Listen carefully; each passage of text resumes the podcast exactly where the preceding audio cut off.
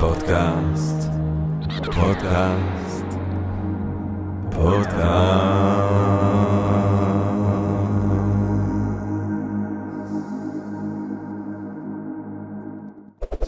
גבירותיי ורבותיי, ברוכות וברוכים הבאים לפודקאסט של Thinking Different, פודקאסט למי שאוהב לחשוב ולשתות. אני ג'רמי פוגל, ואנחנו רוצים קודם כל להתחיל עם רגע של הודעה לעצם היש, לעצם המציאות, לעצם הקוסמוס הזה, שמאפשר לנו, למרות הכל, להתכנס כאן, יחד, למען הרחבת הדעת, העמקת התודעה, גירוי ואולי סיפוק הסקרנות, ואולי מי יודע מה, רעיון נשגב, ככה פתאום, באמצע היום, סתם ככה באמצע היום, כולנו ביחד בעברית. ואנחנו היום, זה יום חגיגי, זהו, אנחנו ביום חגיגי, כמו שאתם שמים לב, למי שצופה בנו בעיניים. זה הפעם הראשונה שאנחנו בעצם עברנו להקליט את הפודקאסט של Thinking Different, עם תובל רוזן וסור, גבירותיי, תובל רוזן וסור, הרשע, דמות הנבל. עברנו להקליט את הפודקאסט כאן בסקרינס לייב, גבירותיי ורבותיי. גרנית, איפה גרנית? אנחנו בבית של גרנית. גרנית, בואי תגידי שלום. גרנית, רגע, דמות הנבלית החדשה עם תובל, הוספנו לתובל דמות נבלית אישה. גרנית, אוהבים אותך. סקרינס לייב, היא כתבה לי גרנית, יש בינג' אחר, שזה אחלה, אני מת על המשפט הזה, זה הולך להיות המשפט שאני הולך להגיד, יש בינג' אחר, אני אוהב את זה. פלטפורמת התוכן שמרחיבה את הדעת, מקנה מיומנות ומעוררת השקעה, קורסים, הרצאות, כיתות אומן ייחודיות המועברות על ידי הטובים בתחומים, אמן. ו-Thinking Different וטובל וגרנית, ויש פה, קוראים פה דברים מטורפים שאני לא הבנתי אותם עוד, אבל מתישהו טובל יסביר לי. כיף גדול. טוב, אנחנו רוצים לדבר היום, גבירותיי ורבותיי, אנחנו רוצים לדבר בעצם על שוק ההון. ואתה יודע, תמיד יש לי איזה מבוא קצר שאני עושה בדרך כלל בפרקים האלה, ועל שוק ההון יש לי מעט מאוד לומר, פתאום הבנתי. חוץ מזה משהו שאני תמיד אומר בהרצאות על שפינוזה, שבמאה ה-17 באמסטרדם היה את שוק הטוליפים המפורסם, ויש את היהודי שכנראה כותב את הספר, היהודי הראשון שכותב ספר על איך להרוויח בשוק ההון, יוזף דה לה וגאס, שב-1688 כותב את קונפוזיון דה קונפוזיונס, בלבול הבלבולים, כל מיני טיפים, צריך לבוא עם הרבה כסף סבלנות, הוא אומר יוסף דה לה וגאס. אם אתה רוצה להרוויח, אתה צריך סבלנות וכסף. ובגלל שכל מה שאני יודע על שוק ההון, זה מה שיוסף דה לה וגאס אמר ב-1688, לא הכי מעודכן. כל הזמן אמרתי, טוב, אין לי הרבה כסף, אין לי מלא סבלנות, אולי זה לא בשבילי וזה. ואז יש לי חברים שבאו אליי, שמבינים בעניינים האלה, ואומרים לי, תקשיב ג'רמי, אתה כבר חצי פגר, אתה כבר עוד מעט זקן, מת. אין לך הרבה כסף, אין לך סבלנות, אין לך גם דירה, אין לך גם כל כך אפשרות כאילו לקנות דירה, והכסף הולך להפסיק להיות משמעותי עוד מעט. האינפלציה, הדפיסו כסף, הפחידו אותי, הדפיסו כסף, הכסף ירד, קצת שאתה חוסך כשאתה תהיה בין 60, הוא יהיה שווה כאילו 10,000 שקל. יהיה לך זקנה קשה, הולך להיות קשה, הולך להיות גס רוח, ככה אומרים לי. ואז אני אומר, וואי, אז אני חייב להשקיע בשוק ההון, אני חייב משהו, חייב איזה דאוס אקס מכינה כלכלי, ועל זה בעצם אנחנו כל כך שמחים, אני באמת מתרגש ברמה האישית שאתה הנס, אתה הנס הכלכלי שלי. אבי, אני כבר אומר לך, אם בשיחה הזאת המצב לא משתפר דרסטית, הולך להיות קשה, לטווח ארוך. אני חושב שאני פה בצדק. אז מי המושיע שלנו כאן היום, גבירותיי ורבותיי? המושיע הכלכלי שלנו כאן בפודקאסט של Thinking Different הוא אבי שטרן, גבירותיי ורבותיי, אבי שטרן. תודה, גרנית, אתה רואה תובל? ככה, זה צוות, זה תמיכה, זה גב, אתה מבין? תובל, אתה רואה? אני אומר משהו עם מוחא כפיים, אתה בפלאפון, אתה רואה? הוא בפלאפון. זה זכותו, הוא לא בפריים. אתה מלא, אחי, תהיה ברגע. איפה אנחנו? אבי שטרן. אבי שטרן התחיל דווקא מאומנות, בבצלל, רישום, ציור, ואז אנחנו מפנים לכלכלה, אנחנו לומדים כלכלה, ומאז איזשהו פרץ של הנגשת הכלכלה, מאז ספרי לימוד על כלכלה ומימון, סרטוני הסברה באנימציה באתר שלו, Money Talks, מקים את Money Talks, שהיא קהילת שוק ההון הכי גדולה בפייסבוק, בארץ הקודש. Money Talks הוא גם פודקאסט חדש ומאוד מצליח. Money Works היא חברה שעושה הכשרות להשקעות אצל מיקרוסופט וגוגל, זאת אומרת אצל אנשים שיש להם מה להשקיע. הרבה חברות, כן. שיהיו בריאים. שכולם יהיו בריאים, אבי. ומנהל אקדמי באקדמיה לפיננסית, או בקנדיה לפיננסים בחברת רואי החשבון BDO, שלמדתי החמישית הגדולה בעולם. שזה חברת רואי החשבון החמישית הגדולה בעולם. תחשבו כמה רואי חשבון נאבקים שם למען האיזון של הדברים. מעניין מאוד. המחלקה לרישיון השקעות בבידאו, זאת אומרת, רב התמנון של כלכלה, של פיננסים, של השקעות, ואומן פופ במגירה. זה אנחנו עוד... טוב, תקשיב, אבי, כמו שאתה שם לב, אני קשקשתי את עצמי לדעת, ואנחנו רוצים להתחיל, ואנחנו רוצים לתקוף ישר בבריד הצבא. אבי שטרן, מה זה שוק ההון? מה זה הדבר הזה? קודם כל, תודה רבה, תודה שאתה כאן. בכיף, כיף להיות. אבי שטרן, ישר בבריד הצבא, מה זה שוק ההון? מה זה שוק ההון? אז שוק ההון, בצורה הכי טכנית, זה מקום שבו אתה יכול לקנות ולמכור בעלות על חברות. ובהכללה, אבל זה שוק המניות, בוא נגיד. עכשיו, אם אנחנו מסתכלים על שוק ההון, שים לב, זה חשוב. שוק ההון זה המקום שבו אתה מחליף תמורת סכום כסף היום, במקומו אתה מקבל תזרים עתידי. זאת אומרת, אתה לוקח את הסכום כסף האחד שלך היום, ואתה ממיר אותו באיזושהי הבטחה, לקבל איזושהי צורה של כסף בעתיד. אבל זה לא הבטחה, זה... הבטחה... תראה, זה השתדלות. כן. שוק ההון זה לא רק מניות. יש לך כל מיני מכשירים. יש לך מכשירים שמבטיחים לך שאתה תקבל כסף בעתיד. יש לך מכשירים שמבטיחים לך תזרים. זאת אומרת, כל תקופה תקבל כסף. אז בכל רובד אפשרי, בשוק ההון, אני מוכר לך היום תמורת סכום חד פעמי, הבטחה לקבל כסף. אז השוק עצמו, נגיד, אז אג"ח, נכון? אגרות חוב של מדינה, שאתה קונה את, אתה בעצם מלווה כסף למדינה. או של חברות. אג"ח זה בעצם... זה חלק משוק ההון? כן. אתה רוצה, שנייה, נייר. הנה נייר. כן. אג"ח זה בעצם הבטחה. כן. זה הבטחה. אני כותב על הנייר הזה, הבטחה. הנה, יש לך עט גם. ואני כותב כאן ככה, ג'רמי, לא זכת השם שלך, זה לא חשוב, אני אכתוב כך, $1,000, מתי עוד 5 שנים. כן. פלוס ריבית שנתית 2%. אז מה שקורה, אני מוכר לך את ההבטחה הזאת. כמה אתה מוכן לשלם על זה? כמה אתה מוכן לשלם על $1,000 עוד 5 שנים, פלוס 2% שנתי? ואתה מתמחר, יש בורסה לזה. סוחרים בדברים האלה. מוצר פיננסי. יש הרבה סוגים. אתה יכול לסחור בנפט, לא, נפט זה יותר מסובך, אבל אתה יכול לסחור בחוזים על כותנה. אתה יכול לסחור, היה פעם רעיונות של לסחור בשוק ההון גם באיברים להשתלה. וואו, השיחה הזאת תפסה תפנית אפל מאוד מהר, אבי. כן, כן. וואי, מה אתה אומר? אז שנייה, אבל אז קודם כל, אני אצלח לי על השאלות מתוך ברות מוחלטת. אז אין אפילו, זאת אומרת, אין שום שוק ההון באיזשהו מרחב, נכון? זה כבר לא, זה לא הבניין הזה שם בדאונטאון מנהטן, זה משהו שהוא בעצם מערכתי. שוק ההון זה שם של רובד מסוים של פעילות כלכלית אנושית, נכון? אין שוק, זה לא שוק הכרמל. זה כמו השוק לכל דבר, כל שוק הוא אמורפי. נכון. הוא לא מציאותי. שוק זה אוסף האירועים, ההתרחשויות במרחב, שבהם ביקוש והיצע, קונים ומוכרים, עושים פעילות של טרייד, ובדרך נקבע מה יהיה המחיר של הדבר הזה, וכמה יימכר ממנו. זה שוק. מעניין. אז אמרת שיש את המוצרים האלה שבטוח אני מקבל עליהם כסף. בוא נתחיל פשוט.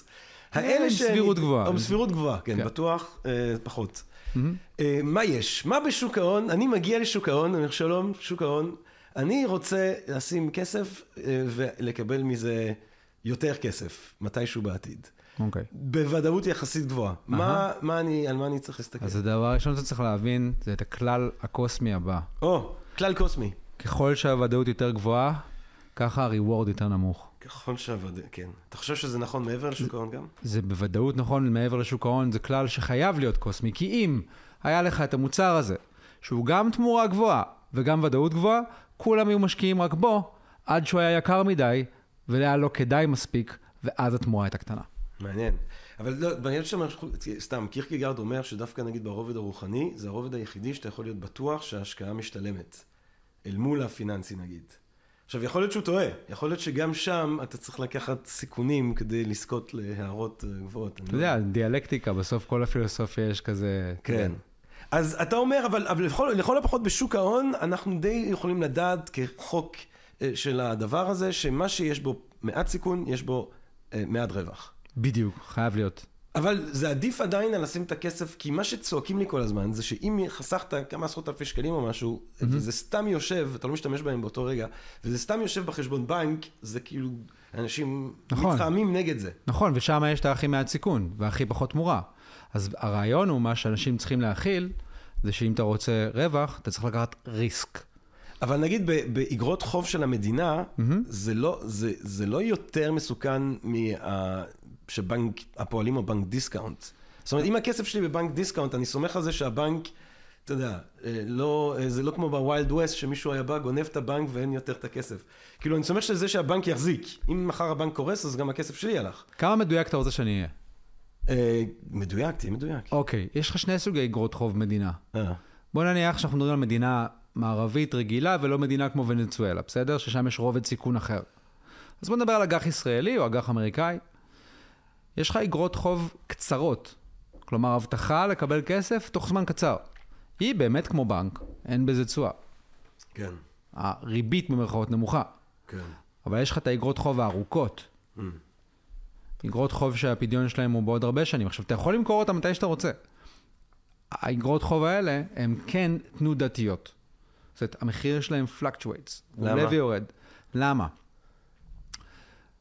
מכיוון שכשאיגרת חוב נפדית עוד 20 שנה, אוקיי, תגיד הפוך, איגרת חוב שעוד שנה אתה מקבל את הכסף ממנה? לא. יש לך ודאות כמה תקבל עוד שנה? אם המדינה מחזיקה, המדינה בסדר. אני אמרתי בכוונה, מדינה מערבית, הכל טוב, יש כסף. תמיד מדינה יכולה לקחת מיסים, בסדר? כן. אם האיגרת חוב היא הבטחה לעוד שנה, כתוב עליה $1,000, אתה יודע שבעוד שנה אתה מקבל $1,000. כן. איגרת חוב שנפדית עוד 20 שנה, א', אתה לא יודע מה יהיה עוד שנה. מה תקבל תמורת אם תמכור אותה. אבל גם יש נושא טיפה טכני, שקשור לדבר שנקרא מח"מ, שיהיה גדול להסביר, אבל איגרת חוב משלמת תזרימים עתידיים כל תקופה. והשווי שלהם היום מושפע מאוד משינויים בדברים כמו ריביות וסיכון. אז ברגע שאיגרת היא מאוד ארוכה ויש לה תזרימים שנמשכים לאורך זמן, היא מגלמת היום את העתיד. זה כבר משהו די טכני מה שאני אומר עכשיו. ושינויים בריבית וכאלה משפיעים משמעותית על העתיד הזה. אבל אז בעצם אם יש טיפה יותר סיכון, יש יותר רווח. נכון, זה בדיוק העניין, חייבים להבין את זה. כן. שמישהו אומר, אני רוצה את הכי פחות סיכון שיש, אז אין בעיה, זה לא כזה ישתלם. אבל אם, אז אנחנו עולים, בוא נעלה בדרגות הסיכון. אז היינו בחשבון בנק, והיינו באגרות... נכון, אגרות חוב ממשלתיות קצרות, שזה סולידי כמו חשבון בנק. כן. ואז אגרות חוב ממשלתיות ארוכות, שזה בכלל לא סולידי. כאילו, אגרת חוב ממשלתית יכולה לרדת ב-20% תוך כמה חודשים. ובעצם, ומעניין גם מי, כי אתה אומר בעצם ששוק ההון זה המקום שבו סוחרים בסוג כזה של מוצרים, אז גם מעניין מי הם הסוכנים. זאת אומרת, בבנק זה הגוף הזה שהוא בנק, פה במדינה, בעצם המדינה מבקשת ממך הלוואה. היא בעצם הלוואה אצלך כסף בריבית, לא? זה האינטרס שלה, זאת אומרת, למה המדינה עושה את זה? אז אגרות חוב ממשלתיות זה בעצם דרך של המדינה ללוות. כן. אז היא מוכרת יד ראשונה את ההבטחות האלה. כן. אבל אז, מה שאתה מכיר זה כנראה מה שנקרא שוק משני, שזה אני ואתה סוחרים יד שנייה. כלומר, היא מכרה את זה בהנפקה, יד ראשונה, מכרה אגרות חוב, גייסה כסף. יש כל מיני, אגב, יש עוד סיבה, חוץ מלגייס כסף. ואנחנו סוחרים הדבר הזה אתה יודע, או הגופי ההשקעות, בשביל הרווחים שיש אולי בזה. זאת אומרת, הגופי ההשקעות הם כבר לגמרי ספקולטיביים. אם אני קונה, אם הבנק שלי, אם אמרו לי תקנה אגרות חוב של המדינה, אני קניתי משהו מהמדינה, או אני קניתי משהו שהוא ספקולטיבי? המילה ספקולטיבי, אני רק אציין שהיא בעייתית, אבל אתה קנית את זה בשוק המשני, אתה לא קנית יד ראשונה מהמדינה. אז מי כן קונה מיד ראשונה מהמדינה? בעיקרון, מי שעושה עסקאות באגרות חוב במדינות זה גופים מוסדיים. יש, בסופו של דבר, יש כאלה גופים גדולים שיש להם הרבה כסף, כי הדבר הזה הוא די יקר. אז בעצם בשוק... אבל אני רק אציין שזה בעיקרון יכול להיות הכסף שלך. זאת אומרת, אני אסביר. הכסף שלך יושב בקרן פנסיה, יושב בקרן השתלמות. הוא שלך, אבל אתה לא זה שמקבל את ההחלטה בו. הגופים המוסדיים שעושים את העסקאות, זה לא סתם הכסף שלהם. לא בהכרח. זה משתמשים בכסף שלך. זה טכנית, אתה כן קונה, אבל לא אתה מקבל את ההחלטה הזאת. מעניין מאוד. אז שוק ההון כולל גם את זה שהמדינה מוכרת למוסדות גדולים אג"ח, וכולל גם המרחב שבו אנחנו בעצם מאמרים על מה יהיה התשואה של אותם מוצרים פיננסיים מיד ראשונה, נכון? כאילו יש איזה, זה כאילו, יש, קוראים כל מיני דברים, ואז ליד יש כאילו מקום שבו אנחנו מאמרים על מה יעלה ומה ירד. מה שאתה שמת האצבע זה העניין שיש את הרובד, יש את יד ראשונה ואת היד השנייה. זאת אומרת, יש את ההנפקה, זה גם קורה במניות. חברה מנפיקה מניות, מוכרת את זה לציבור, עכשיו הציבור שותף, והיא מגייסת כסף. המניות האלה עכשיו בידי הציבור, ושם הן נסחרות יד שנייה, שוק משני. אז לא, אז בסדר, השוק המשני זה, זאת אומרת, אם אני קונה, סתם, סורי על השאלות המאוד בסיסיות, אבל אם אני קונה פייסבוק, או מניות של גוגל, סבבה? כן, אתה לא קונה את זה, אתה כנראה לא תקנה את זה בהנפקה, אתה תקנה את זה מיד שנייה ממישהו, שמחר סחורה. הבנתי. אבל עדיין אני מחזיק בחלק מגוגל. כן. אני לא קניתי הימור על האם גוגל יעלה, אני קניתי חלק מגוגל. אני מאמר על זה שזה יעלה. אתה קנית חתיכת בעלות בגוגל. סבבה, סבבה. והסיבה שאתה קנית? הבנתי. לא, התבלבלתי, כי אני חשב, אתה אומר הנפקה, באמת בדיוק, זאת אומרת, זה יד ראשונה ויד שנייה כאילו בזמן, זה לא איזשהו שוק על השוק, כמו שדמיינתי. כן, בדיוק, זה לא דרגה שנייה. כן, מעניין מאוד. אז אג"ח אתה קונה מהמדינה, או אתה קונה מהגופים שקנו מהמדינה? או קונה מאבי. או קונה מאבי שקנה מהגופים. או קונה מכל בן אדם אחר שמוכר את הסחורה שיש לו ביד. אני יש לי אג"ח של מדינה, עד של מאיפה השגתי, ואני רוצה להיפטר ממנה, אז אני מוכר לך את זה. הבנתי. והמרחב שבו כל האינטראקציות האלה קורות, מי מחזיק אותו? אז אתה מדבר על הצנרת הפיננסית. צנרת פיננסית, זה לא שונה מנגיד מה שוויזה ומאסטרקארד עושות. בגדול, יש לך, אתה רוצה לקנות דברים כאלה. כן. אז זירת המסחר שבה זה קורה נקראת בורסה. אבל בורסה זה מחשב. הבורסה לא מתחברת אליך, היא מתחברת לכל מיני גופים אחרים, כמו בתי השקעות ובנקים, ואתה בא אליהם. בבית השקעות או בנק, אומר, אתה רוצה לסחור בדברים האלה? אז הנה אני מספק לך תוכנה של חברה אחרת בכלל. וגם החברה האחרת מחוברת לעוד ישויות שנקראים מרקט מייקרס. אז יש לך צנרת שלמה של מתווכים מכל מיני סוגים, כל אחד מתמחה במשהו.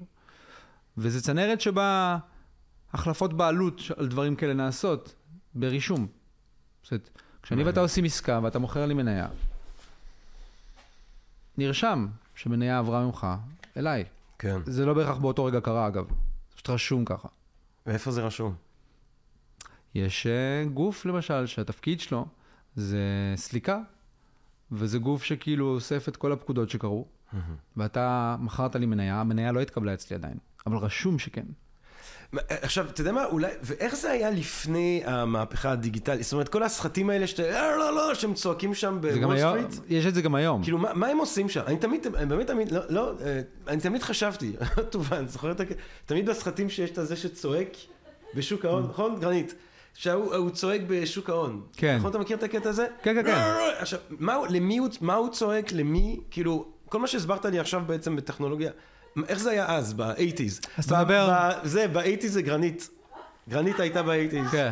לא, את אמרת, היא לא נתנה לי להגיד שאני ב-80s. היא אמרה לי, אתה אפס. זה מה שאמרה לי, אתה לא מכיר את ה-80s, אתה לא מבין את ה-80s, אני הייתי ב-80s, מה אתה יודע על ה-80s? זה מה שאמרה. זה גם היה ב-90s הדבר הזה. נכון. בעיקרון אתה מדבר על הפלור, על הרצפה של הבורסה. כן. אוקיי, אז ככה. רוב העסקאות נעשות על ידי כל מיני גופים מוסדיים. עכשיו, דיברתי עם מישהו שעבד בפלור בבורסה בשיקגו, והוא אמר לי... מה, אז כאילו בתקופה... כן, ב-90s, הוא סיפר לי, היינו עושים עסקאות. זה הולך ככה, יש לך מישהו מ-HSBC, ג'ון, והוא מ-HSBC בנק, והוא צריך להיפטר עכשיו מאיזה 800 מניות של משהו, כי זה... אז אתה עכשיו ברוקר, אתה או ברוקר או סוחר, או כל מיני סוגי אנשים, שמחפשים לקנות ולמכור סחורה. אז אתה בא לג'ון ואומר לו... How is Microsoft today? אז הוא אומר לך, 50.6. אז אתה אומר לו, give me 600. וככה עושים עסקאות שאתה קונה סחורה. ואז אתה מחפש, אתה אומר לחבר'ה שלך, יאללה, קדימה, תמכרו אותה ביותר יקר. מי שנמצא שם יכול להיות ברוקרים, מתווכים. זה יכול להיות, זאת אומרת, אנשים שעושים עסקאות כזה בטלפון. מה זה ברוקר? הרבה פעמים אנשים קוראים לכל מי שעובד בשוק ההון ברוקר. לא, ברוקר זה איש... כשאתה רוצה להתארגן, הוא מארגן אותך. אתה אומר, אני צריך עכשיו 500 מניות של טבע. אז מתקשר לברוקר, הוא אומר, תגיד, יש לך מאיפה להשיג לי? אז הוא אומר, תן לי, אני אדאג לך. ומה הם צועקים אז בעצם? הם צועקים מה שיש להם להציע? עסקאות, כן, בוא תקנה את זה, תקנה תמכור, במחיר הזה בזה. יש לי 500 HSBC, יש לי 500, יש לי 700. כמו בשוק, זה שוק. מה אתה אומר? זה מה שהם צועקים, הם צועקים מה שיש להם להציע. קונים, הם מוכרים? כן. שוק, תקנה תמכור, קבלים פקודות, הוראות. שמעת, אתה יודע, אולי אתה תגיד לי אם זה, עד כמה זה מדויק היסטורית, אבל הסיפור שקראתי פעם על רוטשילד, על נתן רוטשילד, האח הלונדוני, שמעת הסיפור, שכאילו היה להם רשת, היה להם כאילו, בגלל שהרוטשילדים, בעצם, זה סיפור מדהים בעצם, כי זה מאיור, האבא שם מבין משהו בנוגע לאופן שבו הפיננס, העולם הפיננסי פועל, מצליח ללמד את הידע הזה לחמש ילדים שהוא שולח אותם לבירות של אירופה, ואז הם הופכים להיות מושא לקונספירציות, אבל בסך הכל זה אנשים שגילו משהו בנוגע לעולם הזה לפני שהרבה מאוד אנשים אחרים הבינו, ונתן רוטשילד שיושב בלונדון, אומרים שבגלל שהיה להם בעצם מידע שזרם יותר מהר להם מאשר לממשלות, הוא ידע, בבוקר של ווטרלו, ב-1815, הוא ידע של נפוליאון הפסיד, אבל מה שהוא עשה זה שהוא מכר את כל אגרות החוב של אנגליה, ואז כל השוק חשב שבעצם הוא יודע, כי הוא יודע שאנגליה הפסידה, שנפוליאון ניצח, שכאילו בני ברית הפסידו לנפוליאון, אז כולם גם מכרו את אגרות החוב, ואז הסוכנים שלו קנו כאילו בשליש של הכסף את כל האגרות החוב של כולם מכרו, ואז הגיע החדשות שנפוליאון הפסיד, ואז אגרות החוב עלו בטירוף, ורוטשילד עשה ביום אחד שילש את הכסף שלו. נשמע מאוד סביר, כי אני באיזושהי רמה טוען... נתן רוטשילד, אתה רואה אותנו, לגמרי, אתה שומע אותנו. כן, אלוהי. נתן רוטשילד. אני באיזשהו מקום טוען שהמוחות... כאילו שגם המוחות הכי טובים שיש, נמצאים בוול סטריט עוד לפני שם בנאסה. כאילו, התחכום, רמת התחכום, וההרמומיות, זה רמות של הפוך על הפוך שאתה קשה לדמיין. כשזה מדובר בכסף, תחשוב שיש לך אוקיינוס של כסף, אתה רוצה ממנו ספל. זה לא פשוט, כי כולם רוצים את זה גם כן.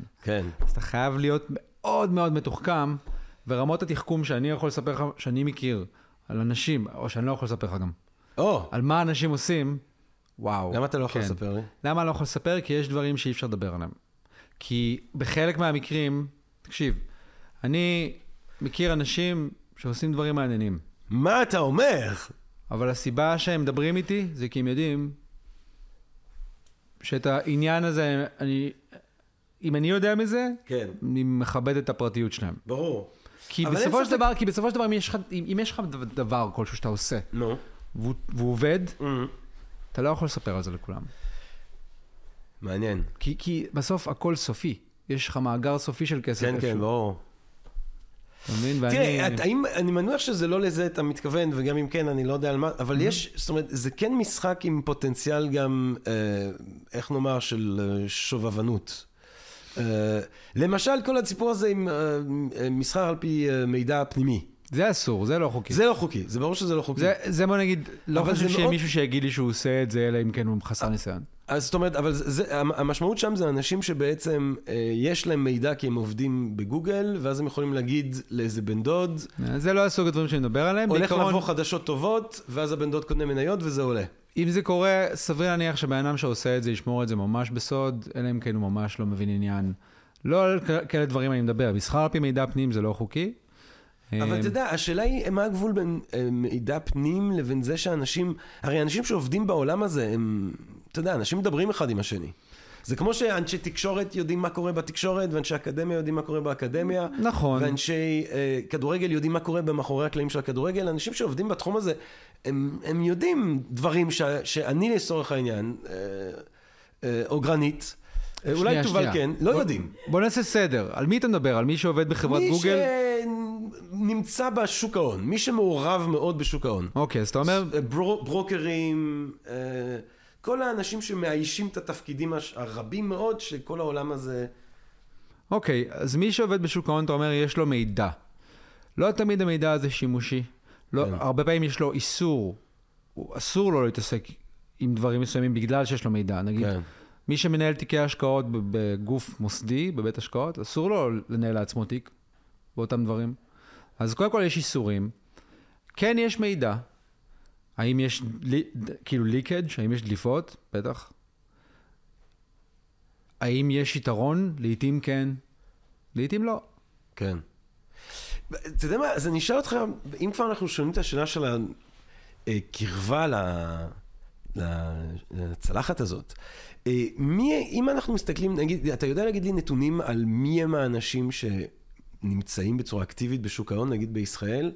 זאת אומרת, אם אנחנו מסתכלים על האוכלוסייה, 8 מיליון ישראלים, כמה ישראלים נמצאים בצורה אקטיבית בשוק ההון, ומי הם האנשים האלה? אוקיי, שאתה אומר בצורה אקטיבית, אני מניח... כאילו לא דרך פנסיה, או לא דרך... אין לי תשובה ממש טובה לומר. אני יודע שדיברתי, ואני לא יודע אם הנתון הזה נכון, דיברתי עם איזה מישהו שהיה קשור לאיזה חברת ברוקראז' והוא טען בפניי, אני לא יודע אם זה נכון בכלל, שבישראל יש קצת מאות אלפי חשבונות מסחר. מאות אלפי? כמה מאות אלפי חשבונות מסחר? זה לא מעט, אם זה נכון. כן, קצת מאות אלפי, אני לא יודע, בוא נגיד אם אנחנו סופרים ראשים, הגיוני שזה יהיה פחות, אולי זה מתקרב למיליון, אני לא באמת יודע היום, אין לי שום נתון, כי הוא ידע על חשבונות אצל ספקים ישראלים במקרה הטוב, ואני לא בטוח שהוא גם ידע לומר לי על בנקים, אבל מאות אלפים מרגיש לי הגיוני, זה הריטייל, מה שנקרא, המשקיעים הביתיים. כן. רוב הפעילות נעשית על ידי גופים. כן. עכשיו, obviously הגופים הגדולים זה מה שנקרא מוסדים.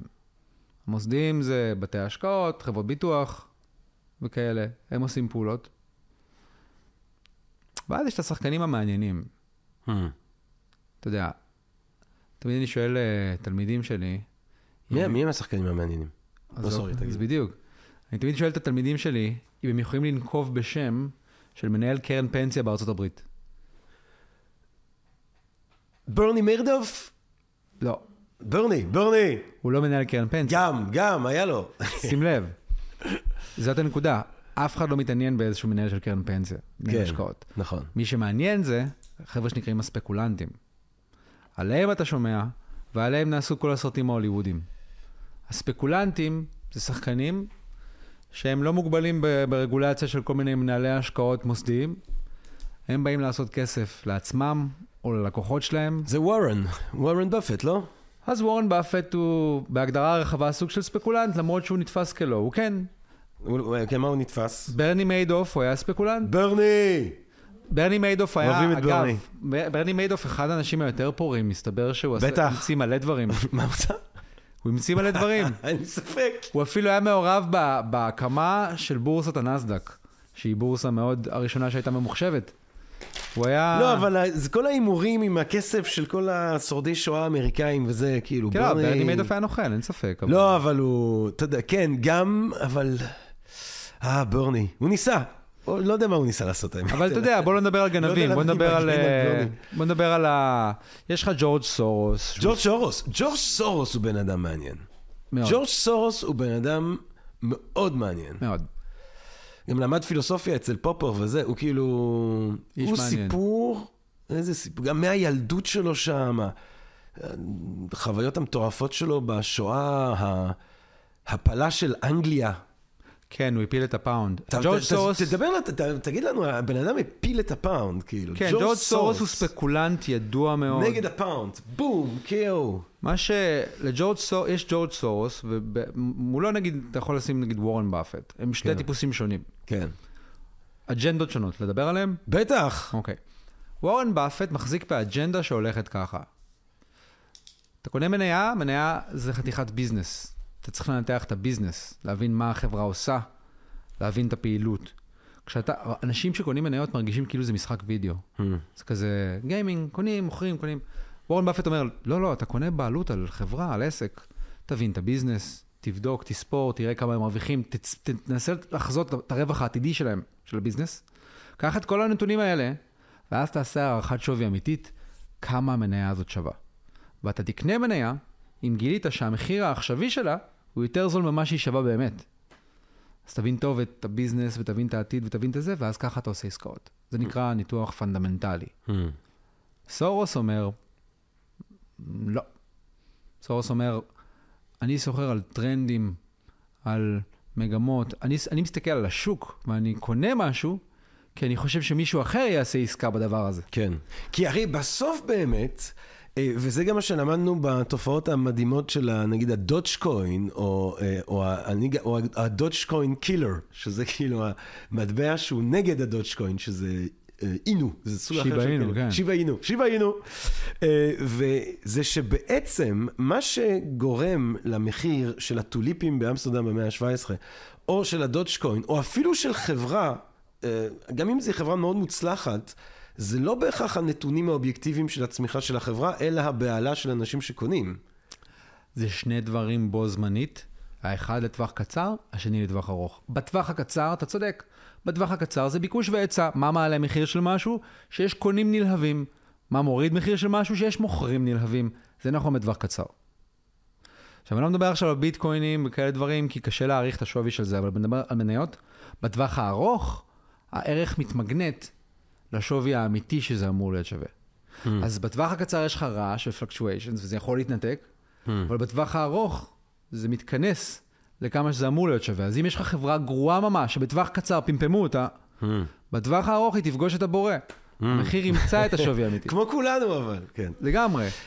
מדהים. אז שני הדברים האלה לקוחות שמתקיימים בו זמנית. היית אומר סורוס בעצם, אבל סורוס מתמקד, אתה אומר סורוס יש לו חשיבה שהיא פחות... הוא ספקולנט, עם באפט כאילו... הוא גם פחות פרוטסטנטי, כאילו הוא פחות, עכשיו בוא נבדוק את היסודות, ושזה רציני, ושזה, הוא כאילו... יש בזה... יש משהו קצת פוסט-מודרני, קצת... סורוס הוא מאוד מעניין... אין מציאות חיצונית, יש את התקשורת בין הדברים. אז הוא מאוד מדבר על... הוא מנתח סיטואציות, הוא מדבר על דברים מעניינים כמו רפלקסיביות, שפתאום... אז איך הוא הפיל את... סליחה, רפלקסיביות. לא, אמרת הרפלקסיביות שזה פתאום... כן, שזה פתאום... טוב, זה קצת מורכב להסביר, אבל בגדול, עצם זה שידוע שמשהו קורה, גורם לזה שהוא באמת קורה, וכו' וכו'. הוא מנתח, הוא מבחינתו ינתח מה הולך לקרות באיזשהו נכס, בגלל הניתוח של מה הקונים והמוכרים יעשו. ובעצם זה הניתוח של מה הקונים והמוכרים יחשבו שיקרה לאותו הנכס. זה משחק של ציפיות. למשל, זה אופייני לא. נגיד, את באפט, זה לא הכיוון. באפט יגיד, אני קונה מה שאני מבין, אני קונה את ה... מעריך את השווי האמיתי של הדבר הזה. לפחות בתפיסה. איך ג'ורג' סורוס הפיל את הפאונד? איך? איך הוא מפיל את הפאונד? איך מפילים את הפאונד? אני רוצה גם להפיל את הפאונד. אני רוצה להפיל איזה מטבע כלשהו. אני לא יודע איך להגיד לך איך מפילים את הפאונד. ספציפית, אני לא בטוח שאני בקיא באיך טכנית הוא עשה את זה. אבל אני מעריך... אבל זה חתיכת הישג. שהוא לקח עסקת נגד, ואולי הוא עשה איזה שורט על הדבר הזה. זה לא דבר פשוט להפיל מטבע. אבל בגדול... בגלל זה ג'ורג' סורוס הוא ג'ורג' סורוס. אבל עדיף לא לשאול אותי על זה, כי אין לי פרט מידע מעניין לומר שהוא ישפוך אור. תגיד, אם אני חושב, יש את הקטע הזה, שנגיד עם ברני באמת, ברני מיידוף, סורי, כי זה הסיפורים שאני מכיר, אבל ברני כאילו אנשים, מישהו כמו ברני, לכאורה, בוא נראה איך שברני מציג את עצמו לפני שהוא נופל, נכון? הוא מציג את עצמו כסוכן, כברוקר בעצם, שאתה שם את הכסף אצלו, נכון? מה זה העסק שהיה לו, לפני שהסתבר שזה פונזי? אז ברני מיידוף היה, הוא עבד בשוק ההון הרבה שנים, כמו שאמרתי, הוא היה מעורב בפיתוח של מה שהפכה להיות הבורסה הראשונה הממוחשבת, הנאסדק, בורסה מוכרת. והוא היה לו חברה גדולה שעסקה במגוון פעילויות. אחת מהם הייתה קרן השקעות.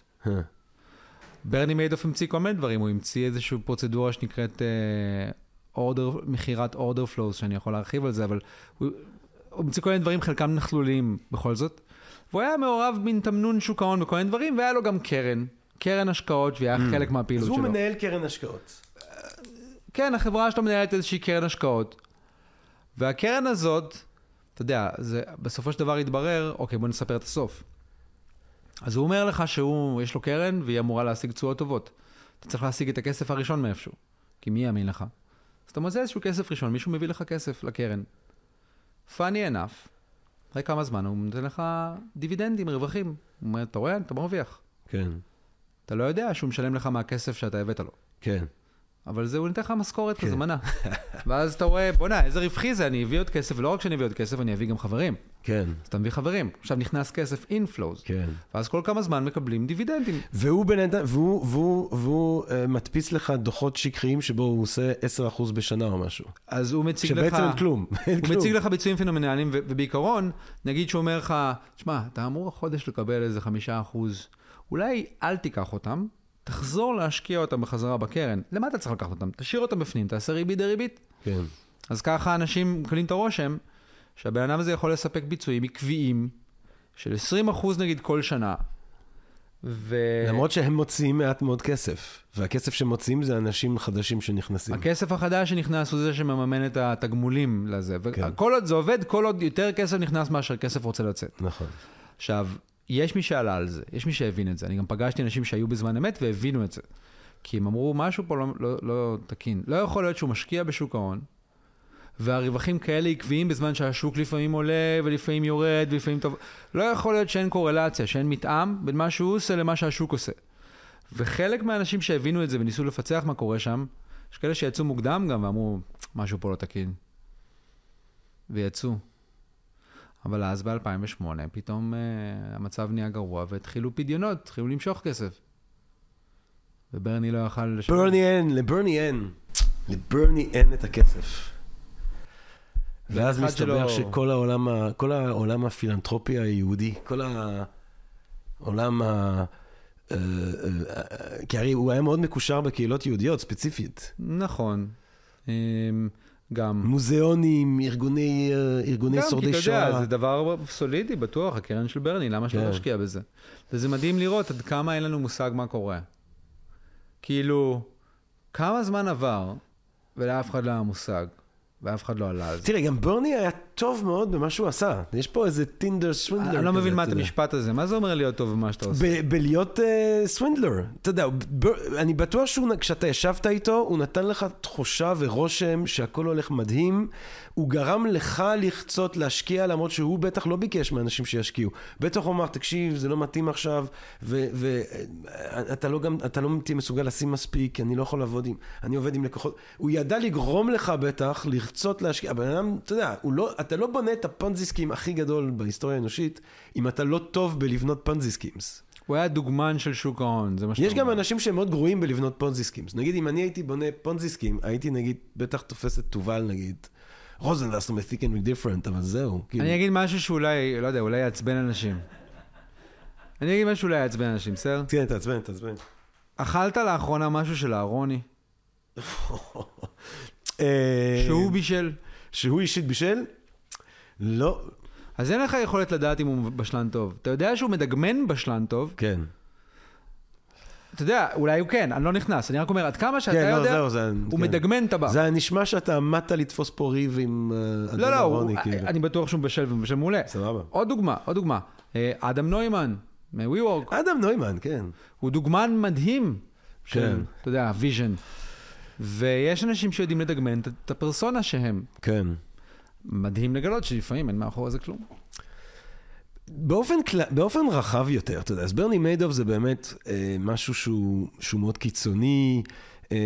אם אני חושב על הדימוי שיש לוורן באפט, זה דימוי של כזה איש טוב, הוא גם עכשיו כזה בפלג' הזה עם ביל גייט, שהוא הולך לתחום את חצי מההונו, משהו.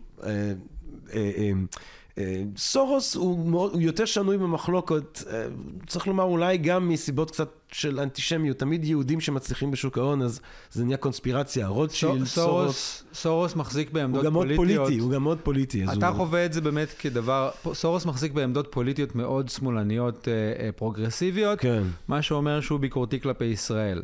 זה מקומם. כן, את הישראלים. אני מניח עוד ישראלים אבל לא כל הישראלים, לא כולם אבל הוא, אתה יודע, הוא אקטיביסט במובן הזה, אז obviously יש לו, אתה יודע, זה כמו וודי אלן וכאלה. וורן באפט לא מחזיק בכאלה דעות שהוא מבטא. וודי אלן, אתה יודע, אג'נדה ביקורתית כלפי ישראל וזה, השמאל הפרוגרסיבי, אתה יודע. בוא נגיד שזה כבר לא הבעיה הראשית של וודי.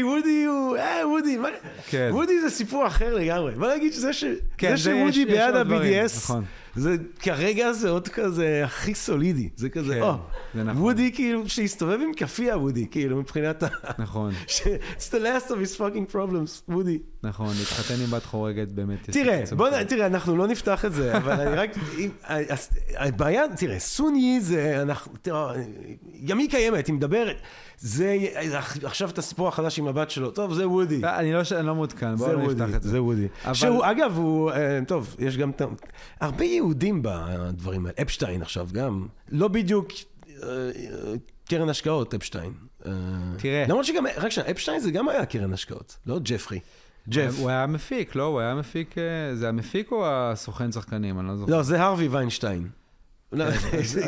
אנחנו עושים פה תוכנית. כן, בדיוק. זה קצת, כן, אבל זה קצת, זה באמת זה בעיה, לארי דיוויד אמר את זה ב-SNL, זה קצת בעיה שיש כל כך הרבה יהודים שמעורבים במיטו ה... אני לא יודע אם זה הרבה יהודים שמעורבים, או שפשוט יהודים נמצאים בתקשורת, ואז מעניין לכתוב עליהם. כן, נכון, אתה צודק. אתה צודק. וואי, אני נפלתי פה לפח אנטישמי, כאילו, בלי בושה. אולי כן, אולי לא. כי באמת, אבל, בוא נגיד זה ככה, אולי זה לא, אתה חושב שזה, טוב, זו שאלה שאני רוצה לשאול אותה בצורה יותר באמת הגונה. תעזוב את הדמויות כמו ברני או אפשטיין, אם הוא היה בקרני השקעות וכו' וכו'. באופן רחב יותר, אם אתה חושב על העולם הזה של שוק ההון, האם אתה חושב שזה משהו שהוא המוסרי, במובן הזה שאתה יודע, גם כל, זה פשוט חלק מהמציאות, ויש אנשים טובים ויש אנשים רעים, ויש פעולות טובות ופעולות רעות, או האם זה עולם שיש בו אולי גם מורכבות מוסרית אינהרנטית באופן שבו הוא פועל? אוקיי. זאת אומרת, האם למשל זה מאוד מקצין את הפער, גם ככה מאוד קיצוני בין עשירים ועניים בתרבות הקפיטליסטית למשל? אוקיי. שוק ההון, באופן מאוד כנראה גלוי, קודם כל, האם אני חושב שקיומו של שוק ההון הוא רצוי וטוב? כן. אבל זה מזמן, obviously, כל מיני כוחות או אמוציות, כי בסוף יש לך נהרות של כסף שעוברים. והאדם שיושב וממקם את האוהל שלו ליד נהר הכסף, אתה יודע, תמיד יש בזה משהו. קל יותר לעשות נוכלויות כשיש לך נהר של כסף לידך, מאשר יש לך נהר של תאנים, בסדר? אז כן בשוק ההון יש בעיות, יש issues. האם יש נוכלים וגנבים ממוסדים? בטח. יש. יש הרבה תיעוד לדבר הזה. כן. אבל זה תמיד יהיה. אתה צריך את שוק ההון, אבל כל זמן שיש שוק ההון, מאזור כסף. אתה צריך את שוק ההון במובן הזה ש... למה בעצם? למה אתה צריך את שוק ההון? אוקיי, קודם כל כי בחרת בזה באופן טבעי, נתחיל מזה. אבל למה אתה צריך את שוק ההון? אבל מי בחר בזה באופן טבעי? בוא אני אחזור אחורה. כן. האנושות, ככה אני מסתכל על זה. אם האנושות יצרה את זה, כנראה יש בזה צורך. אם היא יצרה את זה וזה ממשיך להתקיים, יש בזה איזשהו צורך, obviously. דברים שהם אין צורך, מפסיקים להתקיים. אבל בוא נשאל כאן למה. האם בעיניך זה דבר ראוי שגם אתה תוכל להיות שותף באמזון? למה רק ביג שוטס? למה לא אתה? האם אתה רוצה להיות מסוגל לחזור הביתה ולהגיד, אתה יודע, אני שותף באמזון? כן. או באפל, זה ראוי בעיניך? תראה, אני, לא רק שאני חושב שכן, אני, ושוב, אני מבין בזה מעט מאוד, כמו שאתה שם לב, אבל אני הייתי רוצה להיות במצב שמלכתחילה לא יהיה ישות כמו אמזון בלי שכל מי שעובד בה, שכל מי תורם לקיום של הדבר הזה, יהיה שותף לה. רגע. כל מי שבונה את הכביש, שהטרוק שמביא את האמזון ממקום למקום, כל מי שבונה את הכביש בעיניי צריך להיות שותף להצלחה של הדבר הזה. אז רגע, אבל זה קורה. שנייה, אבל זה קורה. בוא תפתח את העיניים. מיסים זה נקרא. מי שבנה את הכביש, שעליו משאיות אמזון נוסעות, לצורך העניין המדינה. אני לא מדייק כאן בכל הפרטים, אבל בסוף גובים מיסים על משהו. נכון. נו, אז אמזון, עכשיו ספציפית אמזון זה מקרה בעייתי, כי... הם לא משלמים מיסים. רגע. זאת אומרת, אני משלם להם, הם לא מביאים לי דיבידנדים. בוא נדייק. כן. האם העובדים של אמזון משלמים מיסים? כן. כן. נכון מאוד. אמזון החברה לא משלמת מיסים, כי טכנית מיסים משלמים על רווח. ואמזון מצליחה, גם באמצעות היכולות הפיננסיות שלה, אבל גם כיוון שבמוטו שלהם, הם אומרים, עזבו רווח, growth. כן. הם לא כל כך רווחיים כמו נתפס, ומצליחים באמצעות כל מיני הנדסות לא לשלם מיסים על פי חוק. כן. אבל כל העובדים שלהם, ויש להם יותר ממיליון, נכון. משלמים מיסים. וגם לא מקבלים הפסקות פיפי. אני לא נכנס לדיונים האלה, כי אני לא יודע, אתה יודע, יש כאלה עובדים, גם לאפל יש כאלה עובדים, אולי גם לשטראוס יש כאלה עובדים, אני לא יודע. לא בדקתי. אבל תבין, וזה מה שנורא, זה מה ש... עכשיו, זה לא רק שוק ההון, זה השיטה... חכה. זה השיטה הכוללת שבו השוק ההון הוא שותף. זה שתופעה כזאת קורית בעיניי זה... עצור, אני רוצה לערער אבל על הדבר הזה, בסדר? כן. אני רוצה... לא כי יש לי עמדה בהכרח נחצת לכל כיוון, אבל בוא נדון. אנשים צריכים ורוצים לעבוד. חלקם רוצים שהעבודה תהיה ברורה, מוגדרת ומובטחת שנים קדימה. ברורה, מוגדרת, פשוטה ומובטחת. מעט סיכון, מעט להפעיל את הראש, מעט הגמול גם, מתאים למי שבוחר בזה. יכול להיות שהייתה הסללה, יכול להיות כל מיני דברים, אבל קיימים כאלה. מנגד יש כאלה שאומרים, אני רוצה גם כן עבודה, אבל עם הרבה פחות בהירות, טיפה יותר יצירתיות, ושהמוח שלי תפקד חופשי. יש כאלה, והם מתוגמלים יותר. קיימים אנשים כאלה, וצריך משרה גם להם. ואז קיים זה שאומר, אני רוצה לא להיות שכיר, אני רוצה להקים את הביזנס, וליצור מקומות עבודה להרבה אנשים. יש לו חשיבות. אז החברה שלו לא משלמת מיסים, אבל בענם הזה לצורך העניין יצר עבודה למלא אנשים, חלקם עם יכולות כאלה, חלקם עם יכולות אחרות, חלקם כל מיני מדרגים. האם הוא לא בסדר בזה? ובגלל, עכשיו, אדם, תאר לך שהאדם כזה, הוא לקח ריסק. הוא עשה משהו שלא היה ודאי. הוא סיכן, הוא השקיע ריסק, יוזמה, אומץ, סיכן את המשאבים שלו, ויצר עבודה למלא אנשים. האם מגיע לו ריוורד אולי לעתים יותר גדול משל אחרים? כי לעתים כשלא הולך טוב הוא נדפק יותר מאחרים. תראה, יש יותר גדול ויש יותר גדול. אני, בסופו של דבר, אם נשאל את עצמנו, האם היה טוב אילו היינו מבטלים את אותן חברות גדולות שמעסיקות עובדים? אני לא בטוח שתשובה היא כן. לא, אבל שהיו משלמים מיסים לא פחות משאתה או אני. אז יש פרצות. במערכת המיסוי הבינלאומית. אם אתה אומר לי שאתה יודע שהלוויתנים, אתה יודע מה יצא עם טראמפ שהוא שילם $750 מס באיזה שנה? כי צריך להבין על מה משלמים מס, אבל אני רוצה להגיד משהו. כאילו, איך יכול להיות שתעזוב אותי, אבל איזה אמריקאי שבקושי סוגר את החודש, משלם הרבה יותר מס מדונלד טראמפ. אתה מבין? עכשיו אני אומר, ברור לי לתגמל ריסק וזה, אבל אנחנו בעולם שהקצוות של זה הן מאוד קיצוניות כבר. אז אני אגיד לך משהו כזה. אני לא באתי מבית כזה, אבל אני יום אחד הקמתי חברה.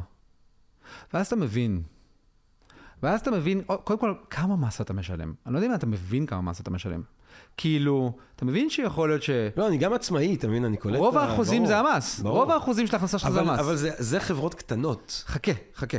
עכשיו, אני צברתי רווח בחברה. עוד לא רשמית, כי עוד לא נגמרה השנה, אבל צברתי רווח. ויבוא אליי, נגיד, רואה חשבון ויגיד, אבי, למה שלא תיקח את הרווח הזה? וספנדית על דברים שיצמיחו את העסק. מה אני עושה עכשיו? יש לי רווח, אני מרוקן אותו, אני מבזבז אותו על דברים שיצמיחו את העסק כדי לא לשלם מיסים, והנה אני לא רווחי ואז אני לא משלם מיסים, וככה אני מגדיל את העסק. זכותי? בוודאי, אני רוצה להגדיל את העסק, ועל הדרך מעסיק יותר עובדים גם. אז אני אומר, צריך להסתכל מהזווית גם של בעל העסק. זה לא פשוט להיות בעל עסק. יש לך חוסר ודאות, יום אחד ככה, יום אחד ככה. לוקחים לך ים מיסים, וזה לגיטימי לגמרי. לא, אבל אמרנו שהם לא לוקחים מיסים. אבל מה שהם עושים, אז הוא ספנדינג איט. עכשיו, על מה הוא ספנדינג איט? על מה הוא עושה עם הכסף? הוא קונה כל מיני שירותים, והכסף שהוא קונה איתו, הולך להיות משכורת של אנשים אחרים. וטיסות. ורווחים של אנשים. וטיסות. נכון, אבל אני אגיד לך משהו. יחתות. יש אקוסיסטם. נכון, אני רוצה, נגיד שנצחת. כל מה שאני אומר, תראה, אנחנו לא נעשה שיחה על עצם השיטה הכלכלית, אבל כל מה שאני אומר זה שהביטוי טבעי בנוגע לכל האופן שבו הדבר הזה מאורגן. הביקורת שלי עם המונח טבעי זה שכשאנחנו אומרים טבעי, אז אנחנו כאילו אומרים הכרחי. כאילו שפשוט ככה זה... לא, לא הכרחי. ואנחנו מאבדים את המודעות לזה שככה זה מובנה.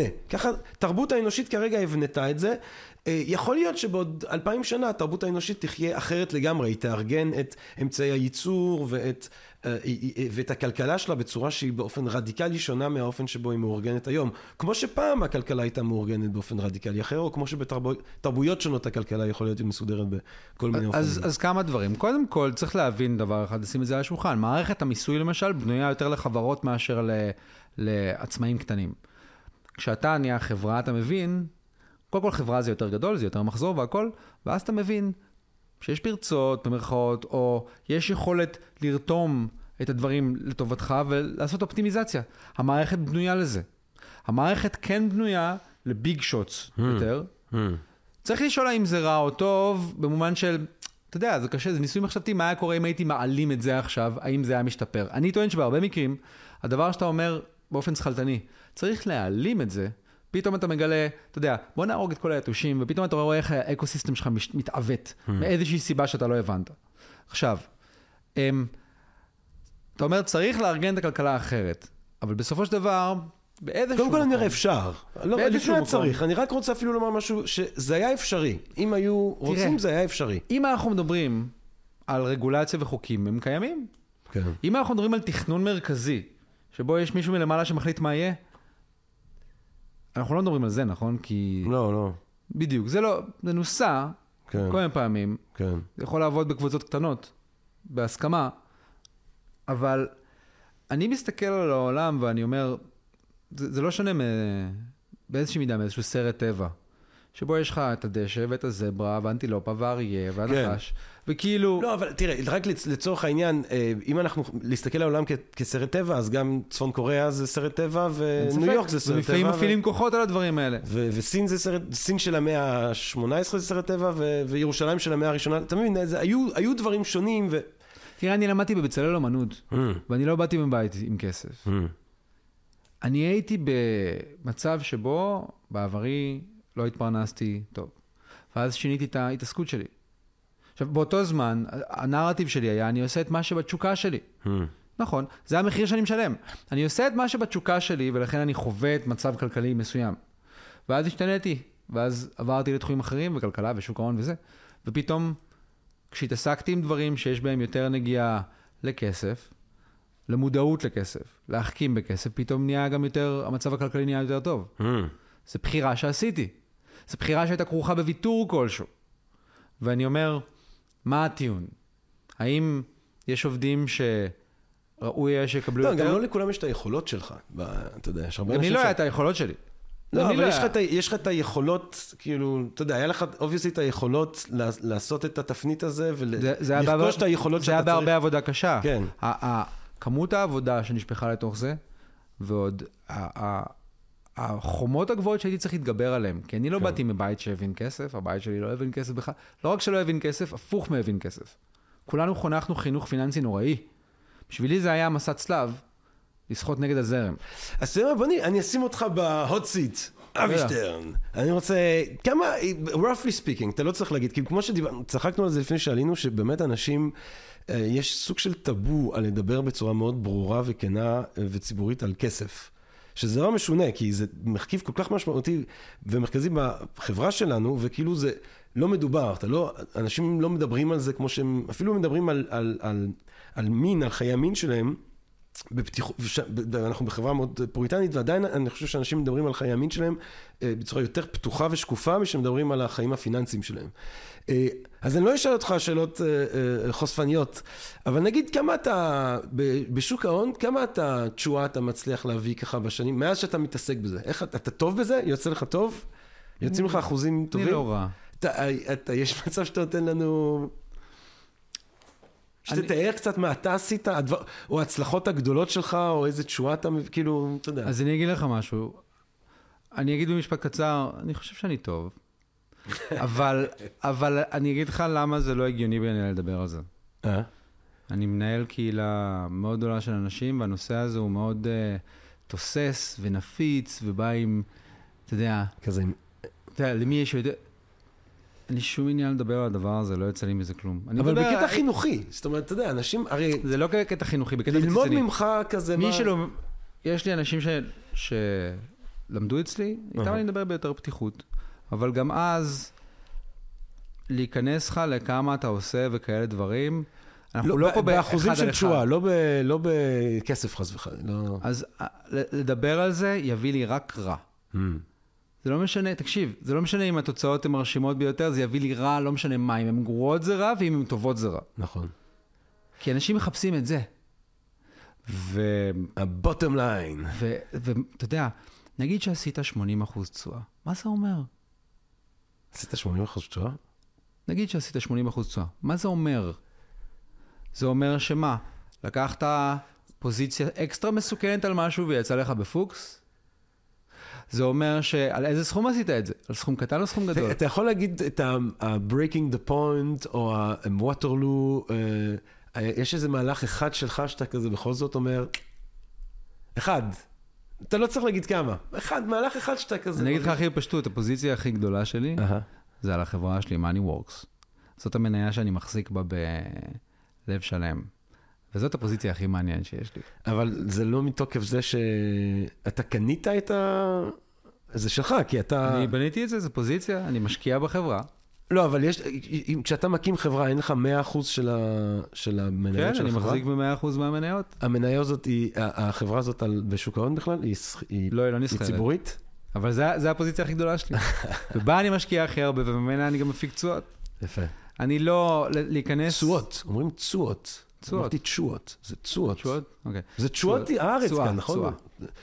תשואה. תקשיב, לדבר על הביצועים שלי בשוק ההון, אני מדבר על זה עם, אתה יודע, עם אנשים שאני בשיחות פרטיות, ושיש היגיון לדבר איתם על זה, כי בכל צורה אחרת זה נעשה פיפ שואו, ואין לי שום עניין בזה. שום דבר טוב לא יצא לי מזה. מעניין. מה טוב יצא לי מזה?